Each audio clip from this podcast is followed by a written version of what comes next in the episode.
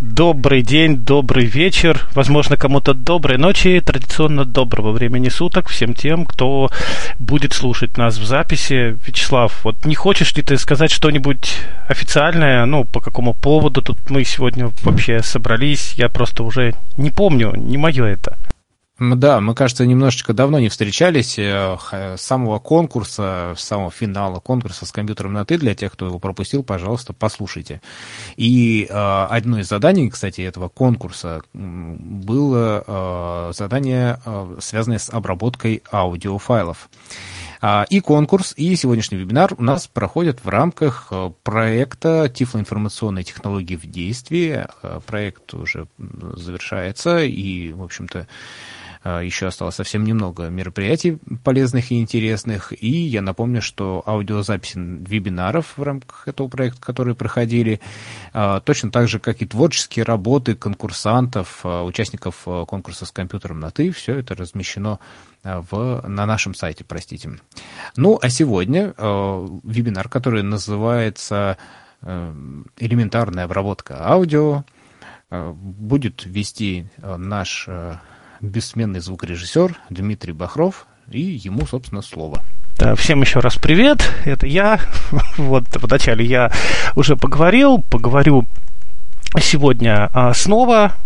Но я больше скажу, я надеюсь, что поговорю не только я один. Поговорим сегодня, я думаю, так или иначе мы все, но во всяком случае те, кто сегодня у нас присутствует в TeamTalk, а те, кто слушают нас в эфире радио Камерата, а я уже вижу по админ-панели, что такие есть. Пожалуйста, если тоже хотите задавать вопросы, вы можете приходить, у вас будет для этого времени. Ну и хотел бы сказать, что сегодня не будет каких-то вот прям таких, знаете, рекомендаций, каких-то таких крутых how-to. Сегодня мы будем с вами разговаривать исключительно об элементарной, вот правильное именно слово «элементарное» обработки аудио. Поэтому звукачей, музыкантов, которые отличают 44 тысячи килогерц от 48, я прошу не беспокоиться, сегодня мы говорим немножечко о другом. Хочу также напомнить, что у нас был вебинар примерно на похожую же тему с Александром Валиевым.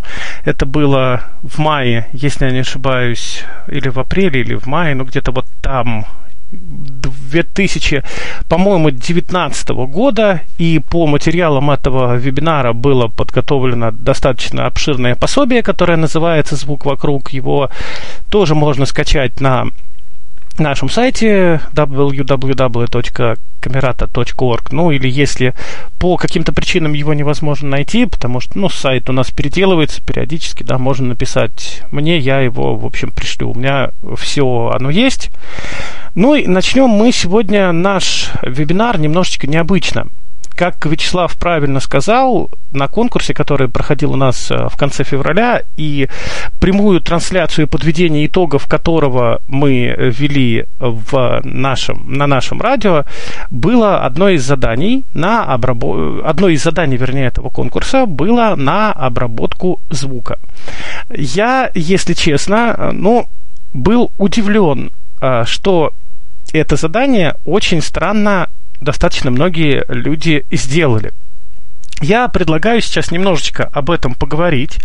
Я сейчас вам поставлю это задание, послушайте его внимательно, а потом давайте мы с вами поговорим, кто что с этим заданием из вас сделал бы. Итак, сейчас я включаю задание, а потом мы с вами будем немножечко разговаривать. Сейчас вы услышите отрывок стихотворения. В отрывке будут встречаться различные артефакты.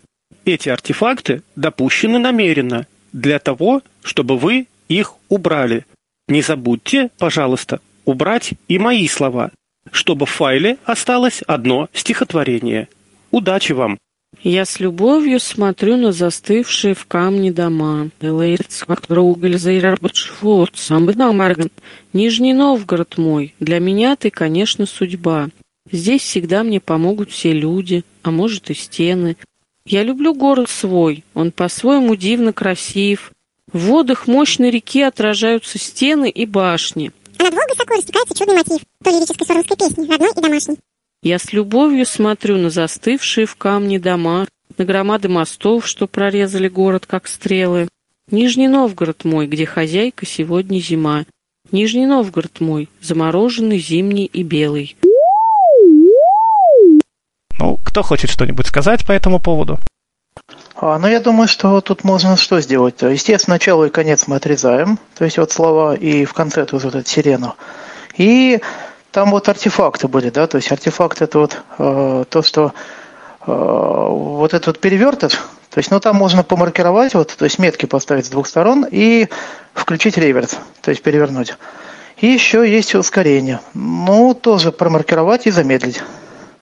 Да, вот Павел Михайлович, вот... Прямо молодец, все разложил по полочкам. Сказать. Ну, в одном промежутке можно было почистить дыхание, там, где такой, и немножко можно было бы чуть-чуть фейдануть, но это уже со своей точки зрения, и немножко можно было бы паузы поставить, потому что там явно были реплики склеены. Ну вот, пожалуй, такое-то можно было сделать, чуть-чуть я бы еще отретушировать. Не, я именно чисто на голосе, нет, без всякой музыки, без всяких эффектов, просто именно чуть-чуть оживить склейки, да, вот там, где были склейки, вот реально конкретные. Вот. Дальше люди. Все, я замолкаю, потому что это... Нет, все правильно, да, вы говорите действительно все правильно, но здесь, в общем-то, речь шла, конечно, о явных моментах, да. Так, говорите, пожалуйста. Я же говорю, речь шла о явных моментах, которые сразу бросаются в глаза. Совершенно верно, да, совершенно верно. Но самые явные моменты все-таки, ну вот мы на конкурсе, да, рассматривали это обрезка начала и концов, совершенно верно, Павел Михайлович сказал, это реверс перевертыша, и это замедление ускорения. Вот меня неприятно удивило, что многие из пользователей, которые, кстати, очень много баллов набрали у нас на конкурсе, они перевертыш и ускорение просто вырезали. В результате стихотворение получилось абсолютно нецельным, но и сразу можно было узнать, что это неправильно. Я думаю, что кто-нибудь из тех, кто это сделал, они сейчас нас слышат, да, и, возможно, на записи услышат. Совершенно верно.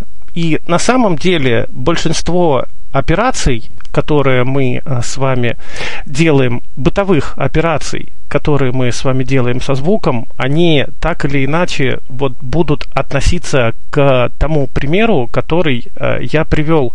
Еще раз хочу повторить, что я здесь ни в коем случае не веду разговор о профессиональной обработке звука, да, но, во-первых, чтобы профессионально обрабатывать звук, нужен хороший компьютер, нужны хорошие наушники, в идеале нужны мониторы, которые будут стоять дома, и, ну, не нужно это, у нас не студия звукозаписи, а достигнуть уровня, на котором ваш звук очень неплохо слушался бы, можно и, ну, в общем, в наушниках там из Сапсана, которые бесплатно дают. Я, кстати, здесь больше говорю именно о голосовом звуке, то есть о звуке голоса, потому что далеко не секрет, что сейчас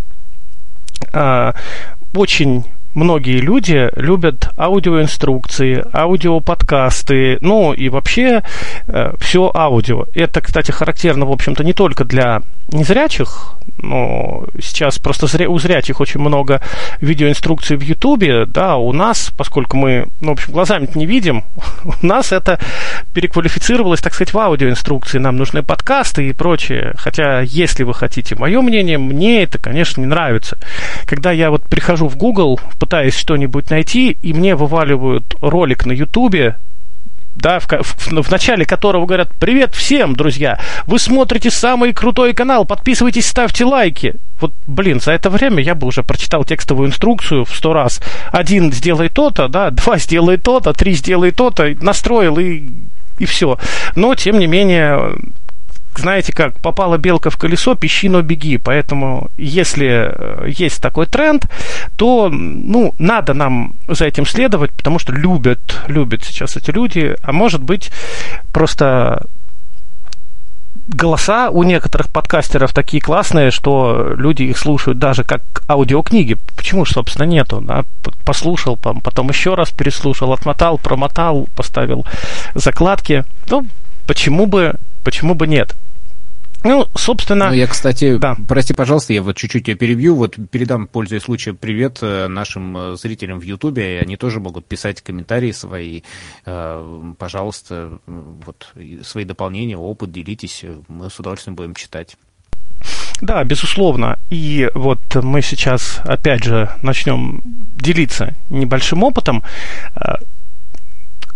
То перед этим, да, нужно сказать, что для каждой какой-то операции, да, которую мы все-таки в данном случае сейчас мы больше будем говорить о компьютерах, о персональных, ну, просто потому что работать со звуком гораздо удобнее на персональном компьютере. На данный момент смартфоны полностью не могут заменить нам персональные компьютеры, да еще и не всегда они могут заменить, потому что, ну, например, в хорошей многодорожной студии проект может занимать десятки гигабайт, особенно если мы говорим именно о звуке, не о музыке, а о звуке, потому что музыка, да, она там, виртуальные синтезаторы, они могут занимать огромное количество оперативной памяти, но, например, хорошо оцифрованный пятиканальный WAV-файл с большими параметрами оцифровки, он нечаянно может занимать под 60, под 70 гигов. И, ну, это вообще как бы ни о чем.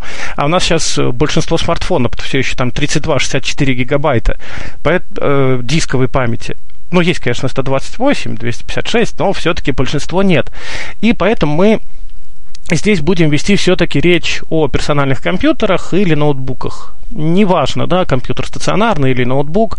Есть сейчас очень неплохие ноутбуки, а если еще учесть, что у нас SSD-диски сейчас достаточно дешевые, так вот при работе со звуком это действительно имеет достаточно большое преимущество. Так вот, о чем я, собственно?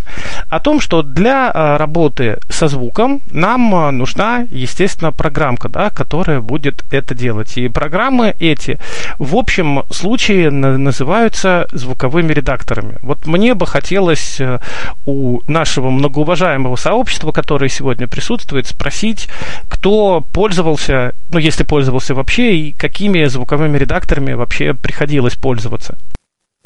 Вот нам в Ютубе пишут, например, Gold Wave. Adobe Audition 1.5. Я чисто сам фаржист. Ну, в принципе, про себя уже молчу. И никто, главное, не называет программу, которую вот это аудио... Как она там? Аудио... Audacity. Всем привет. Я знаю, в чей камень был огород по поводу баллов. Всем привет. Gold Wave, но. Audacity не люблю. Audacity — это полупрофессиональный редактор, о нем можно самому делать, но тоже надо думать. Так что хорошая программа, она у меня вторая после Forge, кстати. Ну да, собственно, на самом деле здесь можно вести такие же священные войны, как, скажем, Android против iOS, macOS против Windows, Windows против Linux. На самом деле здесь, ну, в общем... Есть такая народная поговорка, пословица: каждый кулик свое болото хвалит. Но в целом, как это не забавно, для элементарной обработки звука подойдет любая из этих программ, и у всех них есть свое какое-то преимущество. И зачастую, на самом деле, приверженность человека к какому-либо звуковому редактору, она начинается, наверное, с того, что просто человек вот когда-то с ним познакомился, он в нем все освоил, он научился, и, в общем-то, ну вот, блин, ну, а нафига нужно что-то другое, да, если я вот в этом уже работаю, если оно прямо реально покрывает 100% моих потребностей, то зачем, как бы, что-то вообще... нужно. И на самом деле, если мы только начинаем знакомиться с элементарной обработкой звука, нету особой разницы, с какой программы мы начнем. Было бы только материал у нас по этой программе.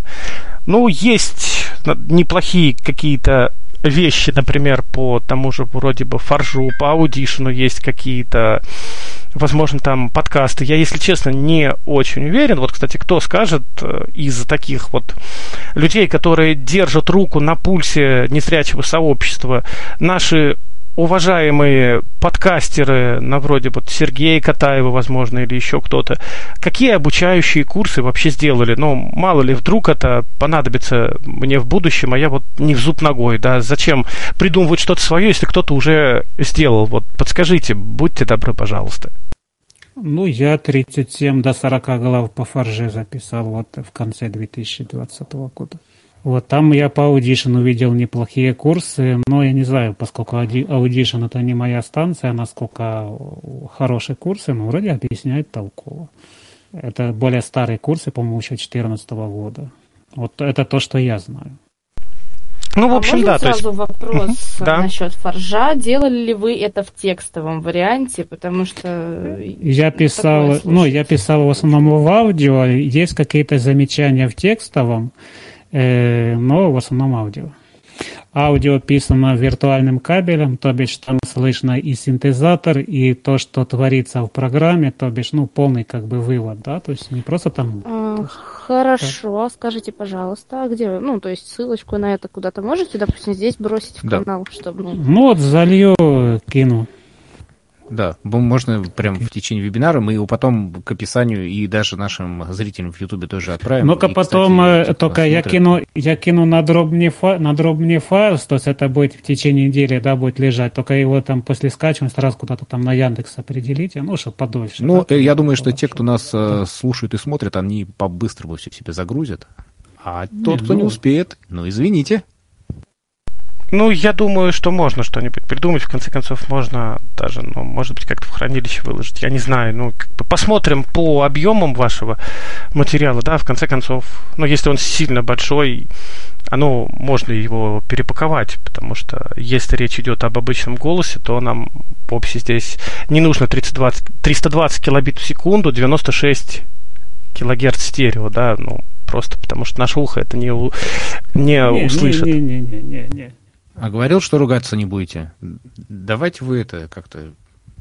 Да, но, к сожалению... Вот, мы же про элементарную обработку. Да, мы про элементарную обработку, но вот, к сожалению, как пользуюсь компьютером, нельзя не знать его клавиатуры, да, так и работая со звуком, нельзя не знать об основных параметрах цифрового звука, и так или иначе нам придется все-таки об этом чуть-чуть поговорить.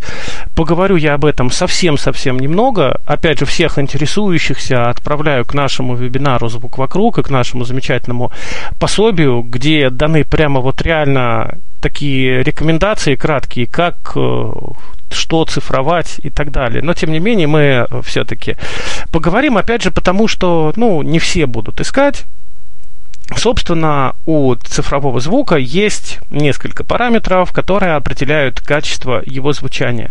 Самый основной параметр – это так называемая частота дискретизации или количество отсчетов в единицу времени. Поскольку у нас частота измеряется в герцах, то за единицу времени берется в секунду. Сейчас скажу самое сложное, дальше уже будет проще. То есть проще, если уж совсем проще, то какое количество отсчетов, захватов цифрового звука совершит аналогово-цифровой преобразователь за одну секунду. Соответственно, чем больше этих отсчетов он совершит, тем качественнее будет оцифрован наш звук. Но здесь есть еще одна проблема, которая совсем много, это не значит хорошо, потому что при передискретизации у нас могут появляться различные, опять же, артефакты, которые нам придется убирать. То есть, что это значит? Что если мы поставим слишком большую частоту дискретизации, то в нее попадут и наводки, например, от кабелей, которые идут от микрофона куда-то. Особенно если у нас, например, какой-нибудь простой микрофон с небалансным кабелем, да, и длиннющий провод, там метра 3-4. И тут мы такие вот умные, мы красивые и цифруем это с частотой 96 килогерц. И потом начинаем удивляться, а что у нас все шипит, трещит?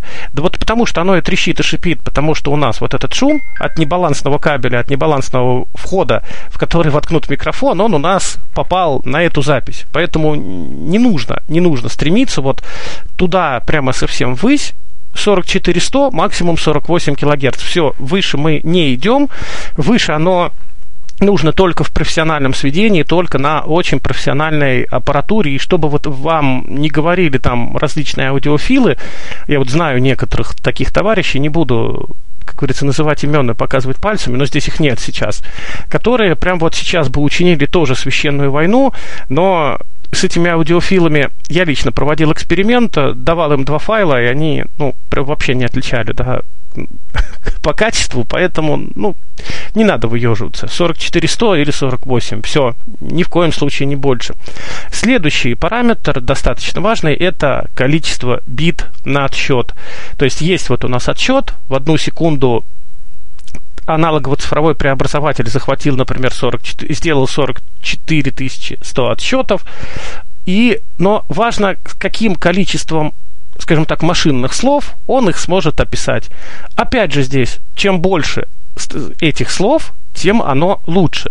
Но и тоже не до бесконечности. У нас есть два значения, которыми мы, в общем, должны пользоваться. И опять же дальше не ходить. Это 16 бит. Это стандарт, который был еще придуман в 80-х годах. С этой частотой, с этим количеством бит на отсчет у нас оцифровывались компакт-диски. Так, Дмитрий Михайлович у нас пока куда-то подевался. Я уже появился или нет? Да, все хорошо. Да. А где я остановился? Простите, пожалуйста. На битах. Ты говорил про 16 бит, и что битовая этот стандарт глубина придуман был давно. Ага, сейчас. Это специально, видите, что он проверяет людей.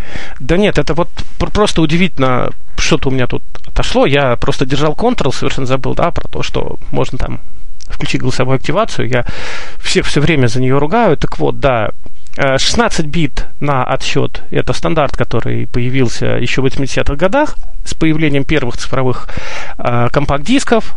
Или если вы хотите, чтобы было совсем хорошо, делайте 24 бита на отсчет, и не больше. И дальше мы опять переходим к такой замечательной, в кавычках, вещи, что данные цифровые у нас много весят. Правда много. Вот файлик, обычный WAV файл 44,1 кГц, да, 16 бит стерео, но он достаточно прилично весит, даже при современных пропускных способностях интернета. Если вот взять наш часовой, например, вебинар, то он будет, правда, достаточно прилично весить, и не у каждого на телефоне может на него место найтись. Поэтому, естественно, люди применяют сжатие. И вот со сжатием у нас тоже все не совсем гладко, не совсем хорошо.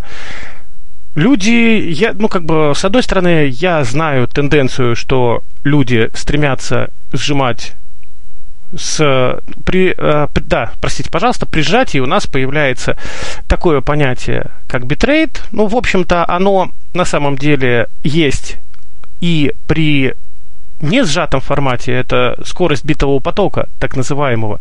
Но когда речь идет о несжатых данных, мы как-то о нем не говорим, оно нам не нужно. А когда мы сжимаем, соответственно, чем меньше скорость битового потока, тем файл получается меньше. Но при этом мы теряем гораздо больше полезного сигнала, потому что любой сжатый формат – это формат с потерями, и стоит об этом всегда помнить. И сразу же еще одно, пока я не забыл, просто я действительно могу об этом забыть. Ни в коем случае не занимайтесь редактированием сжатых файлов. Если вы планируете что-то редактировать, обязательно разожмите это в обычный WAV и только потом правьте. Встречал я людей, которые открывали mp3 там в Фарже или в Gold Wave, в любом там редакторе, да, отрежут кусочек, сохранят, отрежут еще кусочек, сохранят, еще кусочек, сохранят. Вот они сохраняют в mp3, в mp3, в mp3, и к концу редактирования у них получается, какашка, а не звук. А все почему? Потому что при многократном перекодировании у нас потери в звуковом файле увеличиваются в геометрической прогрессии. Поэтому основное правило при работе со звуком – работаем только с несжатым форматом. Только с несжатым, и конвертируем его в сжатый формат только тогда, когда мы будем окончательно уверены, что дальше нам с этим звуком делать совершенно ничего не нужно. И то имеет смысл несжатый файл на некоторое время оставить, но нет предела просто совершенству, да, как оно говорится. Вот мы посидели, а потом поняли, что, блин, а вот тут можно как-то по-другому сделать. А оказывается, уже все, у нас исходник-то потерян.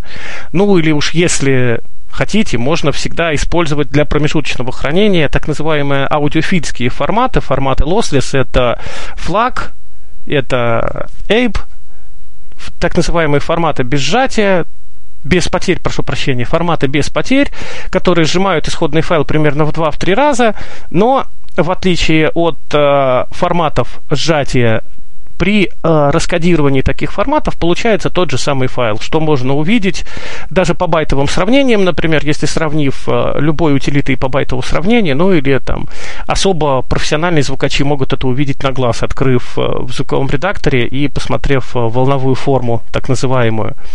Поэтому со сжатием разобрались. Дальше опять у нас вот войны форматов сейчас небольшие пойдут. У нас уже вот чуть-чуть были такие сегодня войны звуковых редакторов, да, кто-то там про Gold Wave пищал, чего-то я вот слышал таким голосом Любы Журавлевой. Вот, кто-то... Тут, кстати, да, у Gold Wave говорят, там подсказывают, что на Тифлокомпе есть старенькая, но инструкция, которую еще можно читать. Да, да, на Gold Wave есть инструкция, достаточно неплохая. Следует сказать, что Gold Wave, несмотря на то, что как бы вышло много уже его новых версий, он практически не изменился, и мне очень нравится преемственность, когда добавляются в программу какие-то новые функции, новые фишки, но, в принципе, программа остается такой же, как была много лет назад. Собственно, у Gold Wave это так и есть. А последние его версии, кстати, раз уж мы о нем заговорили, они только 64-битные для 32-разрядных систем. Их уже нету, и там очень много автором наворочено, и что для меня, как для человека из такого прошлого, прям вот очень-очень ценно, это его маленький размер и то, что очень многие встроенные обработки написаны на чистейшем ассемблере, именно поэтому он очень мало весит и очень нетребователен к системным ресурсам. Но об этом мы чуть-чуть попозже поговорим. Сейчас мы вернемся к войнам так называемых форматов, да, об этом прямо самую-самую капельку поговорим. Есть у нас, в общем-то, один самый популярный формат MP3. И, ну, как бы, вроде больше-то мало кто знает про какие-то другие форматы, хотя давайте спросим у людей, кто вообще знает, чем еще жмут, ну, вот, кроме MP3, всеми любимого. OGG, AC3, AST, WMA. Ой, это там куча. Вот, очень приятно слышать такие прям. Кстати, OGG, альтернатива MP3 хорошо, хотя и OGG. Ой, а вы пропадаете. Если вам не трудно, будьте добры, повторите, пожалуйста, еще раз.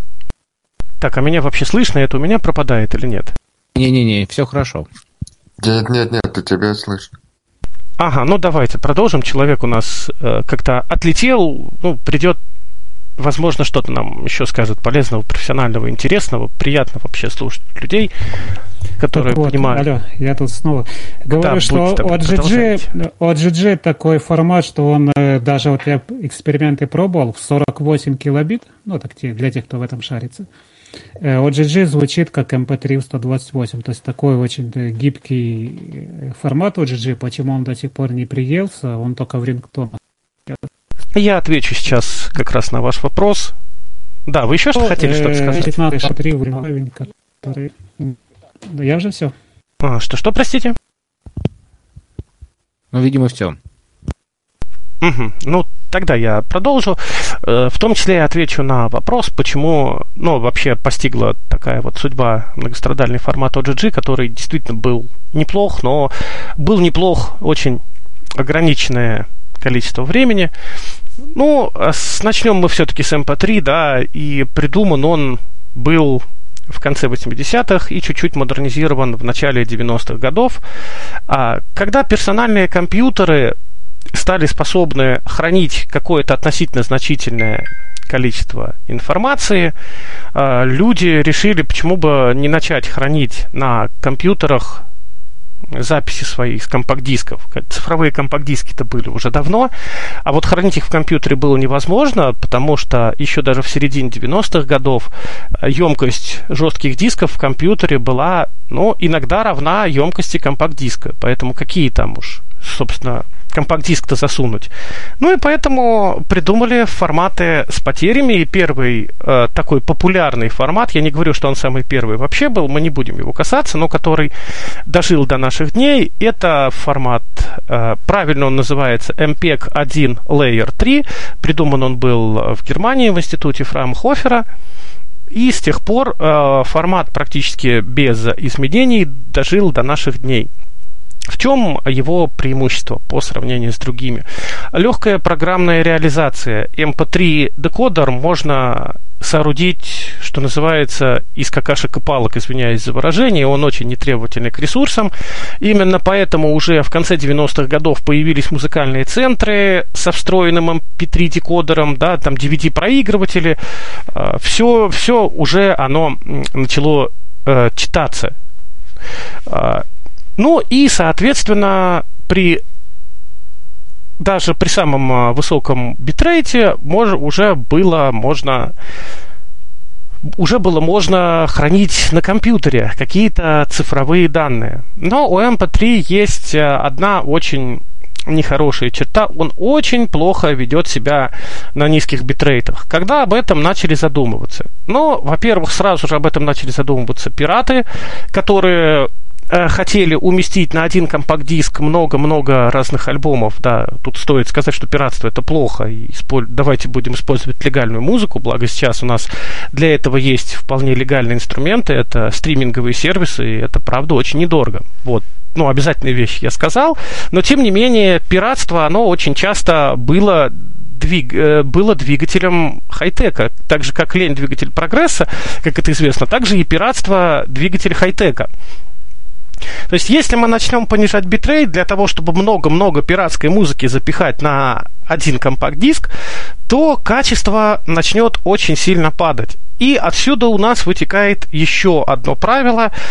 Если мы с вами... Я не буду, опять же, вдаваться в технические какие-то сейчас детали. У нас тут есть профессионалы, если они захотят, они могут со мной подискутировать уже потом, после моего вебинара. Но вот мое личное мнение, если мы делаем... Если мы пережимаем, ну, вот среднюю музыку, не ниже 128 килобит в секунду битрейт мы не опускаем никогда. Все, что будет ниже, оно, ну, правда, даже на наушниках из Сапсана оно будет слушаться ужасно плохо. Ужасно плохо. Если мы берем голос, просто вот один голос, неважно, там аудиокнига, но я не имею в виду здесь аудиокниги там с музыкой, да, я имею в виду там обычную вот аудиокнигу, где читает один чтец. Ну, 48 килобит в секунду, кстати, тоже можно. Например, у нас все записи всех мероприятий, ну, кроме тех, где у нас есть музыка в нашем файловом хранилище, они выложены все, они все с битрейтом 48 килобит в секунду. И, в принципе, ну, нормально они вполне слушаются. Конечно, слышно артефакты, но, с другой стороны, когда речь идет только о голосе, то... Этим артефактом можно вполне пренебречь. Но, опять же, ну вот ужали мы до 128 килобит в секунду. Ну вот ужали. И все равно опять на наш компакт-диск, ну, не влезает. Вот вся дискография группы Queen, ну, не влезает. У них там больше 19 альбомов. Ну, не влезает, вот и все. А дальше сжимать мы уже не можем, иначе нам просто по шапке надают наши покупатели наших пиратских дисков за то, что мы им такое продали. Что значит нужно сделать? Нужно придумать новый формат. И вот именно на этой заре и появился новый свободный формат OGG, который себя... очень хорошо вел на низких битрейтах, на битрейтах ниже 128 килобит в секунду. И, в общем-то, например, тот же битрейт OGG 80 килобит в секунду, он по характеристикам был примерно такой же, как и MP3 128 килобит в секунду. Но, опять же, это не та экономия. Это, правда, совсем не та экономия. да и компьютеры стали уже достаточно мощные.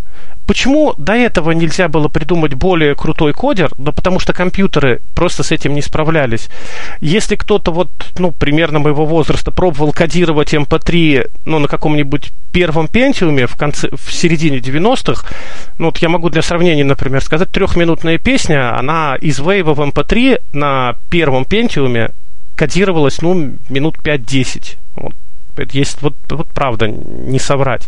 То есть это сейчас мы не успели нажать кнопочку «Конвертировать», как у нас уже, собственно, все закончилось. Да, я когда обрабатываю записи наших мероприятий, там у меня часовой файл перекодируется буквально за 5-6 секунд. То есть раньше за 5-6 секунд оно только начнет кодироваться. Поэтому, когда компьютеры стали более мощными, когда процессоры стали многоядерными, появилась возможность придумать очень крутые кодеры.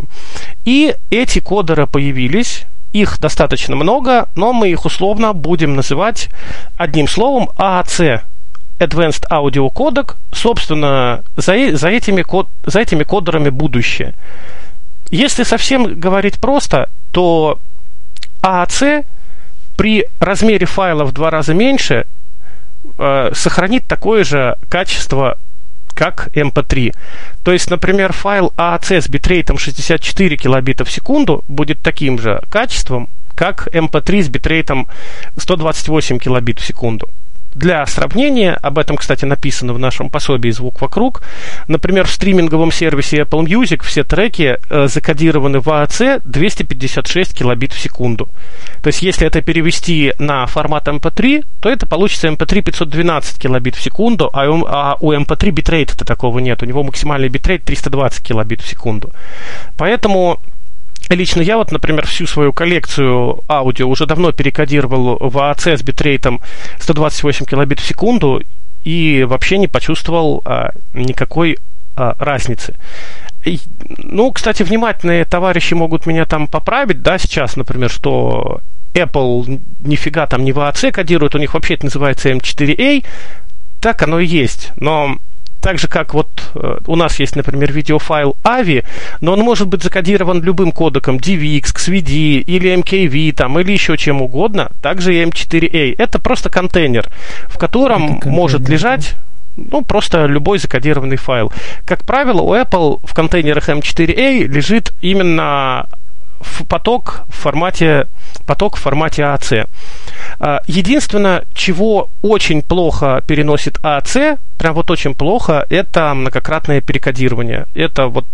Поэтому, если у вас есть большая медиатека, и вы по старинке не только пользуетесь стриминговыми сервисами и храните файлы на компьютере, если вы понимаете, что у вас уже места не хватает, а денег на новый жесткий диск уже жалко, подумайте о том, чтобы перекодировать вашу медиатеку в формат AAC с битрейтом не выше, вернее, M4A, давайте уж будем так говорить, да, в контейнер M4A с битрейтом не выше 128 килобит в секунду. Место у вас прибавится, иногда в 2 раза, а качество совершенно не ухудшится. Ну и раз мы заговорили о конвертировании, да, похвалю, наверное, свой любимый конвертер. Хотя я знаю, что такой себе тренд в незрячей среде — это фабрика форматов, она же Формат Factory. Как любит Люба Журавлева говорить, мне она не зашла, причем конкретно не зашла, пользовал я ее уже давно, и не зашла она мне... не знаю, как сейчас, а в то время она отвратительно работала на многоядерных процессорах. То есть она нагружала одно ядро, остальные ядра простаивали, и она не умела конвертировать в несколько потоков. Не знаю, умеет ли она сейчас. Кто, кстати, может быть, в курсе, умеет ли сейчас фабрика форматов конвертировать в несколько потоков файлы? Конечно, умеет. Просто понимаете, фабрика форматов в версии 2.60 и 2.90, там еще MP3 кодек был плохой, начиная с версии 3.1, даже в 128 кодирует хорошо, а раньше такого не было. Сейчас она хорошо работает. Опять же, я не агитирую никого за конвертер, потому что конвертер каждого свой любимый, потому для меня фабрика, для кого-то пайзер, для кого-то какой-то там еще. А фабрику форматов... Хочется спросить, а фабрика еще жива? Да жива, судя по всему, что ж с ней будет-то? Собственно, многие вообще конвертируют леймом, да, из командной строки. Почему бы нет? Особенно, если там на удаленном сервере это сделать. А может ли, кстати, фабрика форматов сконвертировать, ну, вот всю мою сразу папку? Вот есть у меня папка «Музыка», да? Я нажал на ней контекстное меню. Да, она пройдет, но единственное, что она не создаст подпапки, да, всю вот эту, сколько у вас там, да, оно будет долго, но компьютер в целом будет жить и, может, даже будет что-то делать. Да, она все законвертит, все захватит, пройдет, в принципе, на любой уровень. По крайней мере, 40, 42, 42 она проходит на любой уровень, потому что более новые версии почему-то они дальше первого уровня папок не идут. То есть они рекурсивные папки. А вот это проходит все, 40, по-моему, 40 с чем, 42, по-моему, 42 у меня сейчас. Она проходит всю рекурсию и потом высыпет все это в FF output. И, да. Да, Паш, Павел Михайлович, что ты хотел сказать? Да мне просто кажется, что вот тут видеоконвертер тоже неплохой вроде бы. То есть он тоже может и папками, и кодеки вроде бы неплохие, по крайней мере, как мне показалось. Вот я JetAudio одно время конвертировал, JetAudio тоже там кодеки хорошие стоят довольно-таки, ну... Это. Сейчас пойдет война конвертеров. Нет, тут каждому свое, да, конечно. Да, ну вот, ну это, кстати, нормально. Война редакторов, война конвертеров. Я вот, пользуясь случаем, ставлю своих 5 копеек.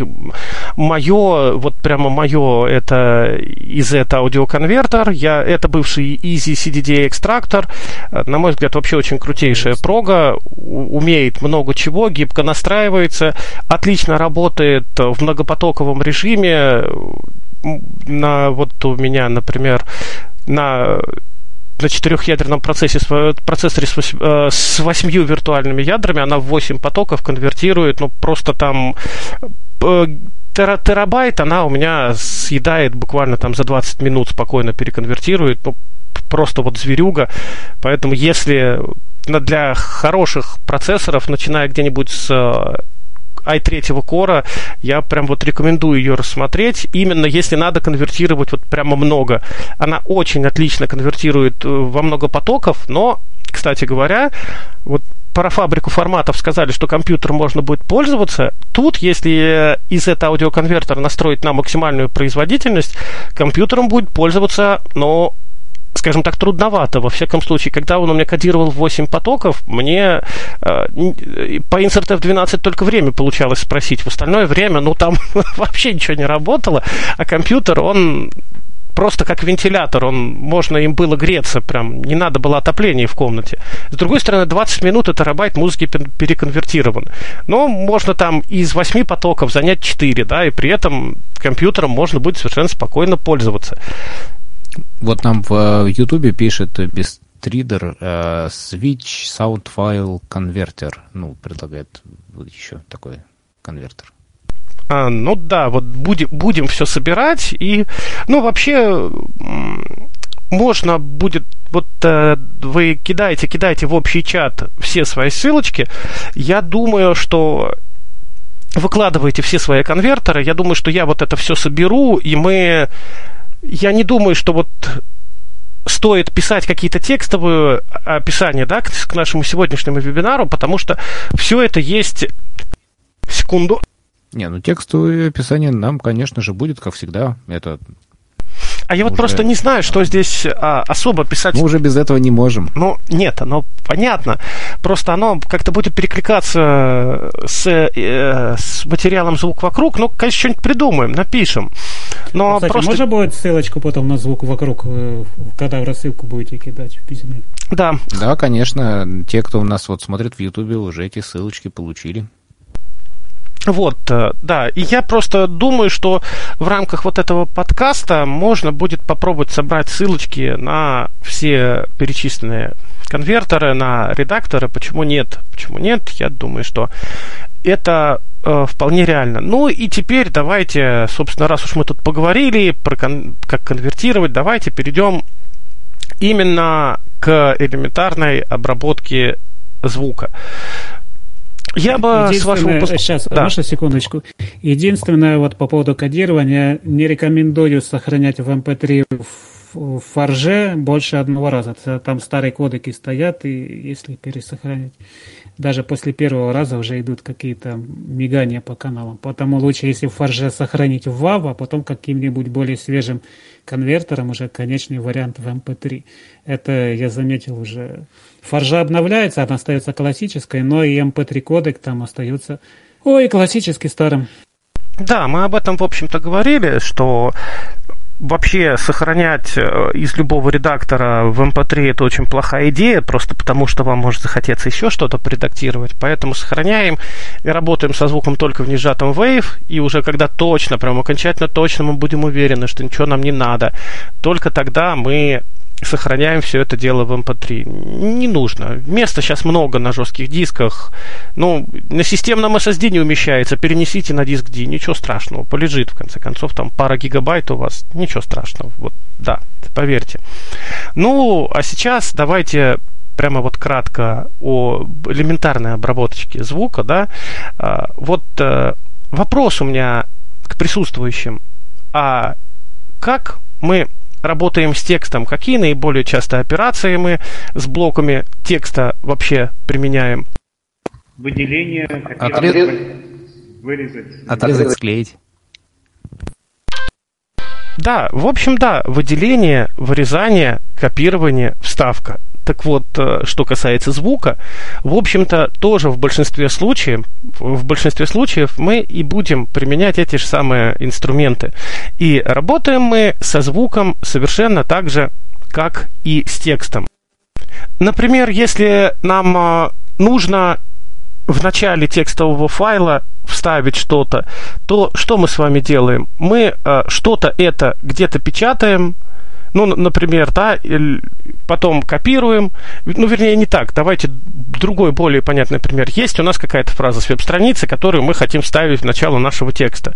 Мы находим ее на веб-странице, да, копируем в буфер обмена, переходим в текстовый редактор, нажимаем Ctrl-Home, чтобы переместиться в начало, и вставляем в начале.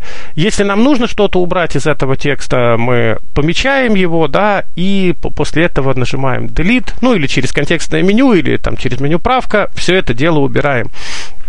Собственно, элементарная обработка звука, она примерно тем же самым, при элементарной обработке звука мы примерно тем же самым и будем заниматься. И работать все абсолютно точно так же. Если нам что-то нужно вырезать, мы отмечаем начало того, что нужно вырезать, отмечаем конец того, что нужно вырезать, и, собственно, вырезаем. Если нам куда-то нужно вставить, мы находим это место куда-то, куда нам нужно что-то вставить, и на это место вставляем. Как мы это будем делать? Это зависит от конкретного звукового редактора. Нет, к сожалению, универсальной какой-то схемы, но при любом знакомстве со звуковым редактором, что для себя нужно обязательно выяснить? Это базовые вещи. Это как перейти в начало файла, это как перейти в конец файла, как поставить так называемые начальные и конечные маркеры. То есть, если сравнивать это с текстом, это будет начало блока текста и конца блока текста. Начальные и конечные маркеры нам нужны для того, чтобы скопировать. То есть, то, что находится между начальным и конечным маркером, оно называется выделенным. Поэтому это нам обязательно нужно, чтобы мы могли копировать, вырезать и так далее. Нам нужно, кроме этого, научиться переходить на начальный маркер и переходить на конечный маркер. Для начала этого достаточно. Итак, еще раз. Переход к началу файла, переход к концу файла, установка начального маркера, установка конечного маркера, переход к начальному маркеру и переход к конечному маркеру. Вот, собственно базовый уровень знаний, который нам с вами нужен. А дальше тут, собственно, придет все с опытом. И хотелось бы еще остановиться. Опять, вот у нас сегодня все во многом перекликается именно с нашим прошлым вебинаром про звуковые обработки. Тема очень-очень больная и очень меня выбешивающая во многом, когда слушаешь особенно творчество наших незрячих товарищей, подкастеров, опять же, не буду говорить кого, но... Ну, зачем? И начинаешь просто думать, зачем вообще так делать. То есть, либо это просто какие-то хлюпания, сморкания и прочее. То есть, человек вообще не понимает, что где-то можно что-то замьютить, ну, грубо говоря, заглушить, да, или обрезать. Но бывает еще и наоборот, пытаются накладывать какие-то обработки, абсолютно ненужная эквализация, абсолютно ненужные динамические обработки. Ребят, если не понимаете, как что работает, лучше не трогать вообще. То есть самая хорошая обработка в нашем с вами случае — не использовать обработок вообще. Потому что если, когда речь заходит об обработках, то есть вы... должны использовать какие-либо обработки только в том случае, если точно понимаете, что текущий звук вас не устраивает. То есть не надо, например, добавлять высоких частот в диапазоне 10 кГц только потому, что вы это где-то вычитали. Но вот правда ни к чему. Для вашего подкаста, который вы будете писать, вот то, что вы добавите по верхам, оно вообще ничего не добавит. Ну, только хуже сделает, потому что по ушам будут бить эти высокие частоты, которые в случае голоса не нужны. Я понимаю, там, если вы записываете вокал. Но если вы записываете вокал, вам не нужен наш вебинар совершенно. Вы еще нас всему тут научите. Поэтому не нужно использовать обработок, если вы четко не понимаете, как оно работает. По минимуму вырезали, скопировали, вставили, послушали нормально, поставили паузу, вставили тишину. Если, например, после того, как вы отрезали там ваше дыхание, например, вы понимаете, что у вас как-то файл звучит очень некрасиво, да, можно где-то тишину вставить, там 0,5 секунды, например, или секунду. Все вырезали, послушали, все звучит классно, обрезали начало и концы, да, чтобы ничего не было. Все сохранили, есть у вас файл, он будет, на 3 с плюсом, но, с другой стороны, после ваших обработок он может стать на 2 с минусом. Поэтому 3 с плюсом по правилам округления — это 4, а вот 2 с минусом по правилам округления — это уже 1. Поэтому давайте не будем обрабатывать. Да, вот как у программистов есть такой анекдот. Приходит сын программист к папе, папа весь такой сидит в отладке. Сынок спрашивает: папа, а правда, что солнышко каждое утро всходит на востоке, а заходит на западе? Папа, вообще не понимая, что происходит, говорит: сын, а ты это видел? Да, говорит пап, видел. А когда ты это видел? Да сегодня видел. А вчера видел? Да, и вчера видел. А позавчера видел? Да, и позавчера видел. А вообще давно видишь, пап? Да всю жизнь. Всю жизнь я это вижу. Папа поворачивается, смотрит на сына красными глазами, да, и говорит: сынок, хорошо, тогда ничего не трогай, ничего не меняй. Вот здесь примерно то же самое.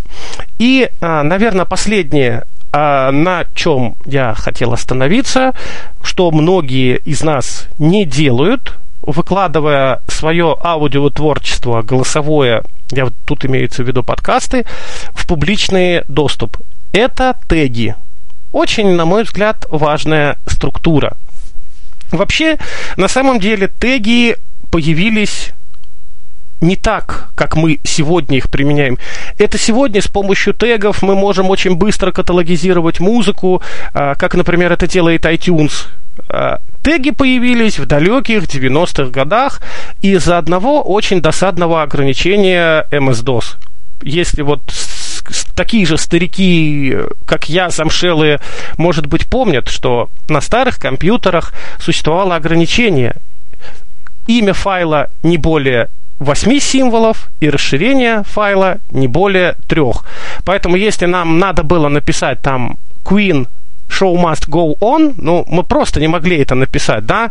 Мы могли Q, U, E, N, S, H, O. Все. Дальше мы ничего не могли писать.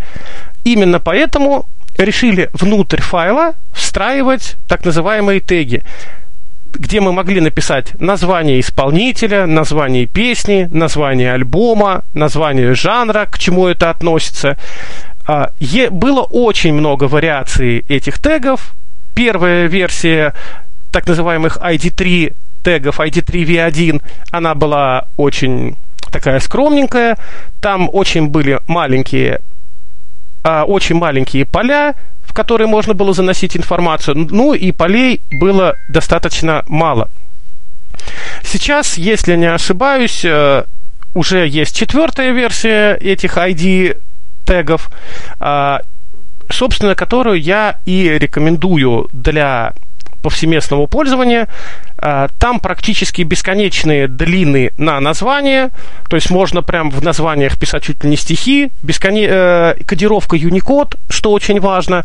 Раньше были жуткие проблемы, когда мы, например, брали файл, который кто-то закодировал в Linux и пытались читать на Windows, у нас в плеере вместо нормальных названий букв вылезали какие-то кракозябры. Сейчас это все благополучно у нас ушло, и четвертая версия тегов позволяет сохранять теги в формате Unicode, соответственно, на любом абсолютно устройстве, на любом плеере оно будет выглядеть абсолютно одинаково. И еще одна классная вещь тегов. Если мы соберем свою коллекцию в каталогизатор, который умеет группировать музыку по тегам, мы можем очень быстро, например, найти всю музыку в жанре джаз, выпущенную до 1963 года исключительно на испанском языке. В этом плане, например, очень крутая штука iTunes. У нее есть такая замечательная вещь, как так называемые смарт-плейлисты, в которые мы можем задать условия, по которым iTunes будет из нашей медиатеки отбирать музыку.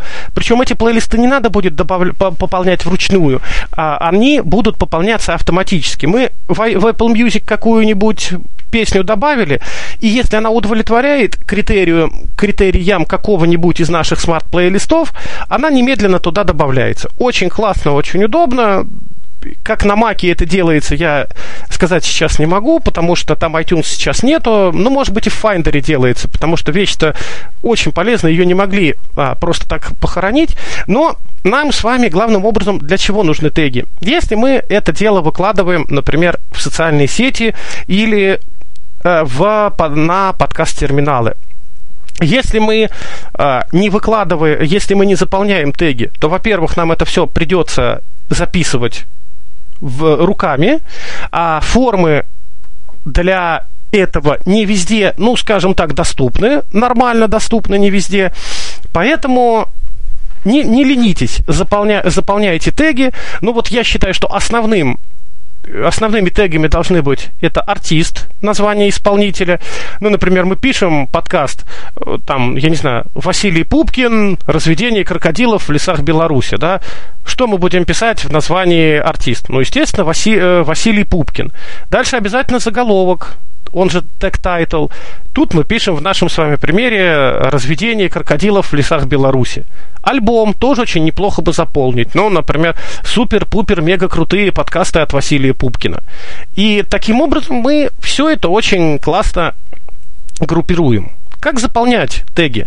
Ну, есть простой способ в свойствах файла, на вкладке «Подробнее». Пожалуйста, в любой современной версии Windows, кажется, начиная с Windows 7, оно работает, переходим, и там можем все это править.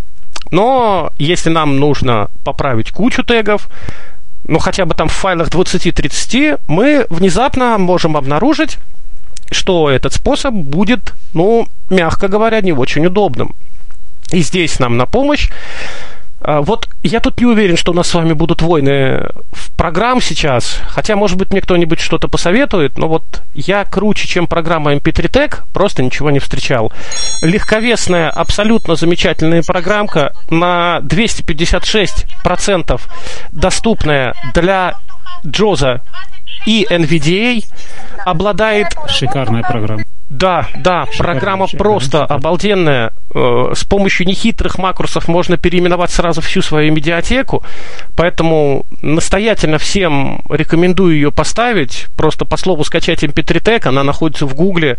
Несмотря на то, что сайт немецкий, ну, так, интерфейс для скачивания английский, а программка переведена на русский язык и до сих пор очень часто обновляется. Программе, кстати, более 20 лет, и разработчик ее по-прежнему содержит в актуальном состоянии. Но мне бы было, конечно, любопытно, ну, вот я это так похвалил, да, сейчас mp3tag, а кто чем из вас правит теги? Ну, если вообще кто-то такой глупостью занимается, кроме меня. Ну, опять же, я всунусь, делал... книгу человеку помогал. Она начитала, я уже оформлением. Можно было бы, конечно, да, выделить все файлы в папке и подписать вот системой Windows. Я в Форже, когда вот кодировал уже конечный результат, тогда я в Форже там на вкладке в Batch-конвертере прописывал теги. Винампом, если мне там два файла подписать, я могу винампом конвертировать, прописывать теги. Там это очень... И там, кстати, довольно-таки много писать можно в каждом редакторе. А в комментарии правильно вы сказали, хоть стихи пиши. Ну и все, а так в основном Tag&Rename. Но Tag&Rename я им пользуюсь в основном, когда мне надо извлечь и, ну, имена файлов и записать их в теги. То бишь, да, вот записать, скопировать имена файлов в теги. Вот самая популярная для меня вкладочка это в данный момент. Да, совершенно забыл сказать про MP3Tech, что она тоже это великолепно умеет. Она умеет... Ой, MP3, Tag&Rename я хотел сказать. MP3Tech, да. А может и MP3Tech есть? Я про Tag&Rename имею в виду. Нет, то я просто как бы добавляю, да. Каждый кулик, известно, свое болото хвалит, поэтому я пользуюсь случаем. Тоже хочу добавить, что мой любимый MP3Tech тоже это умеет. И из файлов, и имена файлов преобразовывать в теги с помощью определенных макросов, и наоборот, теги преобразовывать в имена файлов. Тоже очень удобно. Но тут, в случае вот с этими преобразованиями, тут нужно быть немножечко программистом. То есть, вообще, когда мы делаем какие-то пакетные операции, когда мы что-то в большом количестве пытаемся переименовывать или копировать, тут надо, естественно, быть немножечко программистом и понимать, как оно вообще будет работать. Ну, потому что можно так, знаете, напереименовывать, так накопировать, что потом сам черт не разберет, что у нас теперь где лежит. Вот...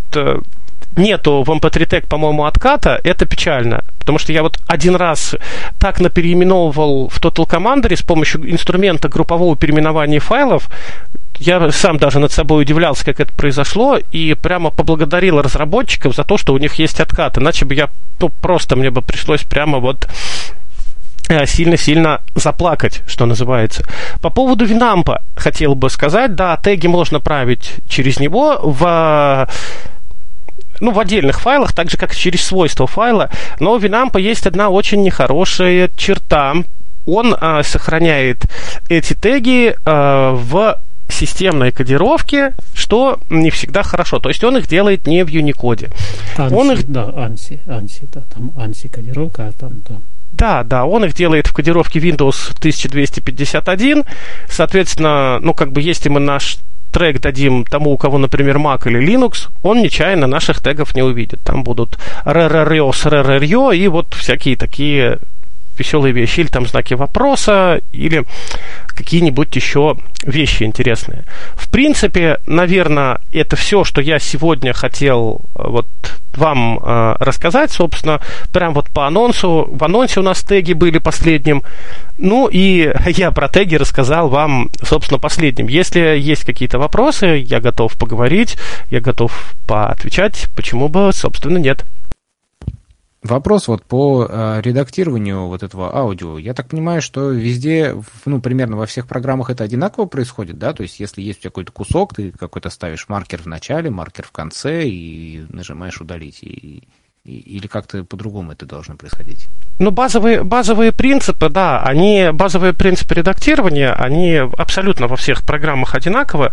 Как в случае с текстом, неважно там какой текстовый редактор, так и в случае со звуком, неважно какой аудиоредактор. Все оно примерно происходит автоматически. Ставим начальный маркер, ставим конечный, а дальше мы можем делать различные операции. Мы, например, можем отрезать кусок файла от начала до начального маркера и от конечного маркера до конца. Но, тем не менее, вот эта вот структура с маркерами, она самая основная и самая простая, во многом похожа на работу с текстом. Если мы хотим сделать операцию над чем-то, да, мы ставим маркеры. Если мы хотим сделать операцию над всем, Ctrl-A, пожалуйста, выделим все. То есть здесь именно в выделении, да, в одном редакторе там маркер ставится квадратной скобкой, например, маркер начала, квадратная скобка открывается, маркер конца, квадратная скобка закрывается. В другом редакторе это по-другому. Здесь, вот подход, в общем-то, только в этом. А в остальном, именно на примитивном уровне оно работает вот именно так.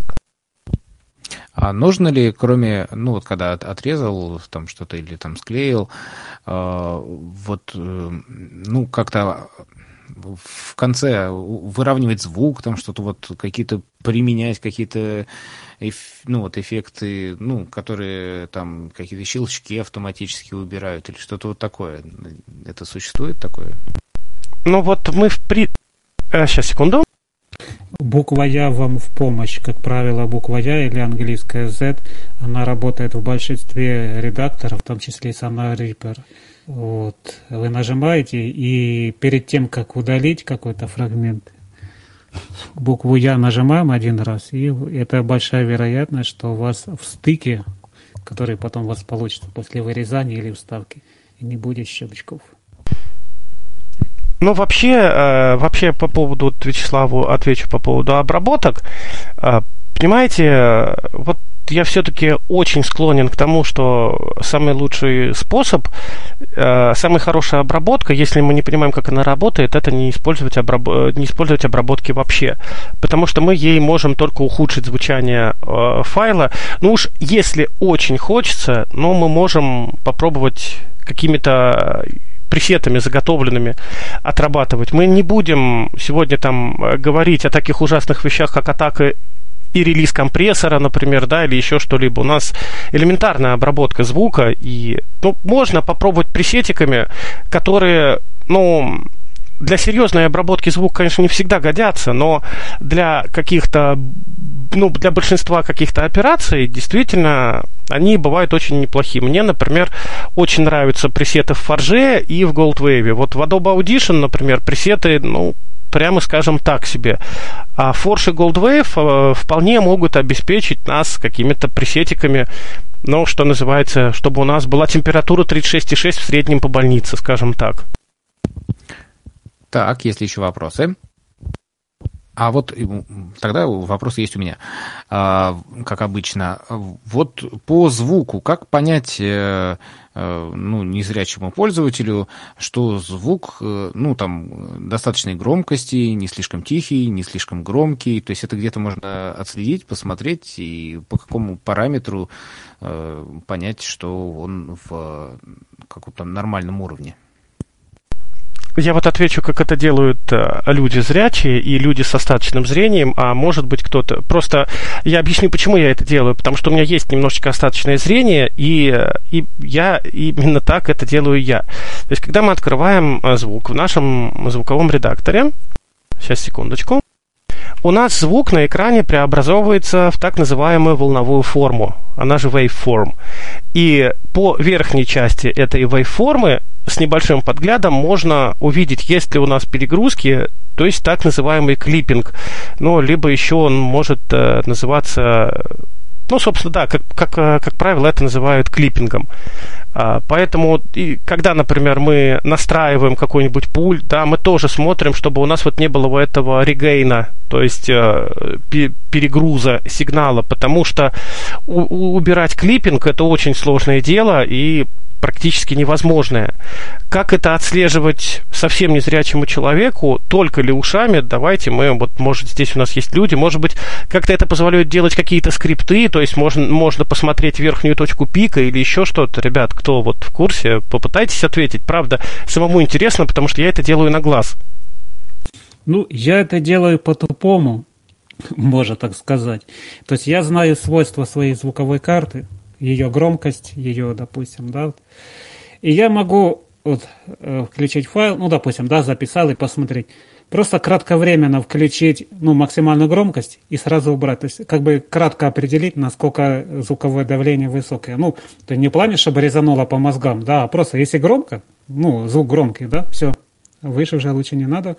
Я не буду говорить, когда начинается перегруз, да, а именно когда перегруза еще нет, я просто определяю кратким ручку. Раз кратко, даже меньше, чем на полсекунды мне хватает, чтобы определить, громкий ли звук. Ручка стоит на две... Или так. Если я, допустим, знаю громкость своей звуковой карты, когда у меня ручка громкости стоит на положении 12 часов, как по циферблату, да, я знаю примерно, как она звучит по громкости, и я тогда уже на слух определяю, громкий файл или тихий файл на этом положении ручки. Если тихий, можно добавить.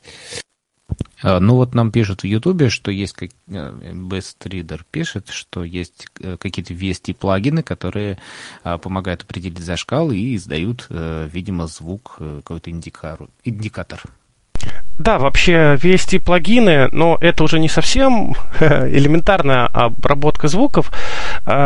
Смотрите, как вариант можно пытаться приводить файл к некому определенному уровню звука. Есть в разных звуковых редакторах для этого свои вещи. Например, в Adobe Audition это называется Dynamic Processing, в Gold Wave это называется Match Volume. Там тоже есть определенные пресеты, которые нам, в принципе, могут в этом помочь. То есть они нам помогают сделать так, чтобы самая верхняя часть звука, она была не выше определенного диапазона в децибелах. Но это нас не избавит от клиппинга, если мы изначально, например, цифруем сигнал от откуда-то. То есть это нам поможет, например, выровнять громкость в нашей текущей аудиозаписи, да, или, например, мы записали что-то с микрофона, мы слышим, что нету клиппинга, что все у нас записалось хорошо, но мы не уверены, что наш голос достаточно громкий или достаточно тихий, мы можем сделать вот тот же самый Match Volume в Gold Wave или Dynamic Processing, например, в Adobe Audition, ну, в Forge это тоже все есть, и у нас звук будет подтянут до определенного предела. Дальше, ну, опять же, уже это не обработка звука. Дальше мы можем на это дело накладывать компрессоры, лимитеры, но, ребят, это вот уже не тот уровень, о котором мы должны говорить мы сейчас. Мы об этом сейчас не будем. Мы об этом сейчас не будем, это уже профессионалы. Да, пусть. Нормализация в Форже, кстати, мы же нормализацию в обработке, да, и там найти, допустим, если это музыка, найти музыку, дойти до кнопки сканировать, обязательно дойти до кнопки сканировать и до ОК, и тогда Форжа приведет файлы в такой, ну, средний уровень, когда он будет и не сильно высокий, но уже и не маленький. Вот, но с обязательным ручным сканированием. Да, то есть все эти штуки в любом звуковом редакторе, они делают одно и то же, называются по-разному. Они сканируют весь файл, определяют верхнюю пиковую точку. Иногда определяются не только верхние пиковые точки, но и средняя разница. И дальше просто... Прошу прощения, кнопка заедает. И дальше просто средний уровень файла подгоняется вот под эти определенные значения. То есть вот такими вещами пользоваться можно. Это такие вот себе обработки, которые не сделают нашему файлу совсем плохо, потому что, ну, это все всегда можно откатить назад. Ну, нормализовали мы. По большому счету с файлом мы ничего страшного не сделали. Зато есть вероятность, что он будет звучать, ну, как бы с более-менее нормальной громкостью. Ну, а вот когда мы действительно что-то пишем, цифруем, но тут надо действительно ушами следить, чтобы у нас не было, клиппинга, да, чтобы не хрипело, не шипело. Лучше даже, особенно вот если мы что-то цифруем, какие-то старые, там, например, записи, там, я не знаю, ну, кассеты, видео там, или что-то, лучше... В данном случае лучше чуть-чуть не добрать звука, хотя в этом случае, конечно, мы рискуем оцифровать фоновый шум, но лучше чуть-чуть фонового шума, который мы сможем потом вырезать теми же гейтами, но это уже опять не совсем обработка звука, да, элементарная. Но пусть лучше будет немножко шум, и мы можем дать кому-нибудь из друзей, кто в этом понимает, он нам с этим файлом что-то сделает. Если там капелька шума, то гейтом это все нормально убирается. Чем мы оцифруем так, что это будет жуткий клиппинг, и вот это уже ни один звукорежиссер не уберет, потому что цифровой клиппинг не убирается вообще ни в каком виде, ничего с ним не сделать. Ну, вот он просто будет, и все, только переоцифровывать. А вот возвращаясь к тому файлу, который мы послушали в начале, там было еще не... Нужно было что-то перевернуть. Вот это вот как называется, во всех ли это редакторах есть такая возможность, и насколько это сложно? Да, это называется реверс, так или иначе это везде называется. Реверсинг, ну... То есть все крутится вокруг этого. А делается это, в общем, таким же образом, как все остальное. Мы выделяем то, что нам нужно. В данном случае нам нужно было начальный маркер поставить на начале перевертыша, конечный маркер поставить в конце этого перевертыша, и дальше в наших обработках найти функцию реверса, и перевертыш таким образом мы бы развернули назад. Ну и то же самое, что делается с ускорением, да, и вообще как тут понять, насколько его замедлять? А только пробовать, но это те люди... Да, те люди, которые давно работают со звуком, они, в принципе, уже вот по сравнению оригинального голоса и того, что получился, да, они могут сказать, во сколько раз примерно это ускорено. Очень богатый опыт у тех людей, которые слушали на старых советских магнитофонов аудиокниги, потому что люди очень частенько увеличивали стандартную скорость двойки, да, чуть ли не до четверки, и там слушали книги вообще жуткими детскими голосами. Я, кстати, это не любил. Мне не нравятся ни аналоговые увеличения, когда там густой мужской бас становится каким-то там младенцем, не цифровое увеличение, так называемый time warp, в результате которого человек начинает вот так вот быстро говорить, то голос не изменяется. У меня голова болит и от того увеличения. Именно поэтому я не люблю слушать книги вот именно профессиональными дикторами, потому что они читают очень не торопясь. А я вот лучше вот синтезатором, мне просто... Да, иначе голова вот просто лопнет. А работать с ним тоже так же надо было. Начальный маркер на начало ускорения, конечный маркер на конец. А дальше в любой обработке есть кнопочка превью, то есть предпросмотр. Можно изменять значение, нажимая кнопку превью, проверять еще до применения этой обработки, как оно будет звучать. Ну и даже если мы не нажали превью, а просто уже обработали, никто не мешает нажать Ctrl-Z и отменить эту операцию, если у нас что-то не получилось. То есть это работает так же, как в текстовом редакторе. У нас всегда есть rollback, то есть откат, Ctrl-Z, и всегда есть возврат этого отката, если вдруг мы что-то не то откатили, Ctrl-Y. Это во всех известных мне редакторах работает тоже абсолютно одинаково. Это даже в проводнике Windows работает, когда не тот файл переместили, раз нажал, и файл обратно перешел в ту папку, с которой был вырезан. То есть это работает не только в аудио, это работает элементарные перейдем.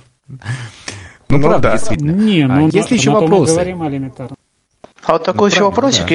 если, допустим, вот, например, дали два файла, но они mp3-шные, то есть не WAV, а все-таки mp3. Вот что делать? Либо с ними работать, либо все-таки их в WAV переконвертировать, потом все, что можно сделать, и уже сохранить. То есть вот что лучше делать?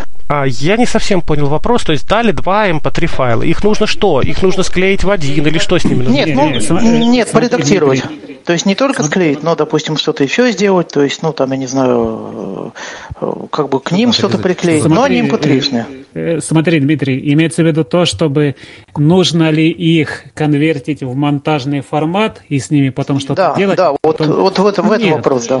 Ну, я лично этим не занимаюсь, я загружаю сразу mp3 файлы и делаю mp3. Уже над mp3-шками работа, а там уже у кого как.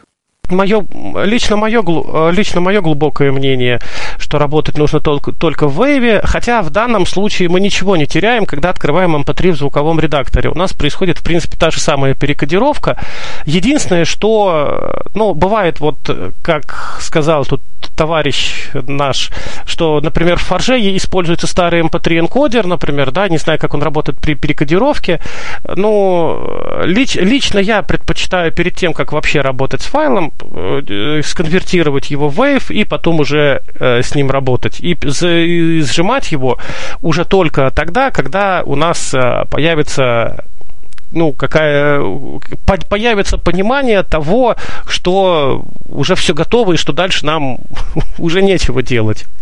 Кстати, тут вы в чем-то правы, потому что бывают такие моменты, когда вот загружаешь mp3 файл, а кодировщик не бывает некорректно справится, и часть данных может у тебя просто быть пустой. Да, вот файл играет, потом раз тишина, потом снова играет. Так что лучше действительно перевести для безопасности в WAV или там флеком, и потом уже с ним можно монтировать и редактировать. Но если это простая операция, повысить громкость, то... Да, потом ведь хочется промежуточно как-то сохранить, мало ли что. А ты это вот сколько раз ты будешь сохранять этот вот mp3? Если WAV, то бесконечно, если mp3 не более одного раза.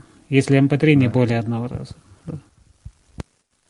Так, есть ли у нас вопросы от менее опытных людей. А то, что у нас есть люди, которые, да, пожалуйста. Я менее опытный, можно?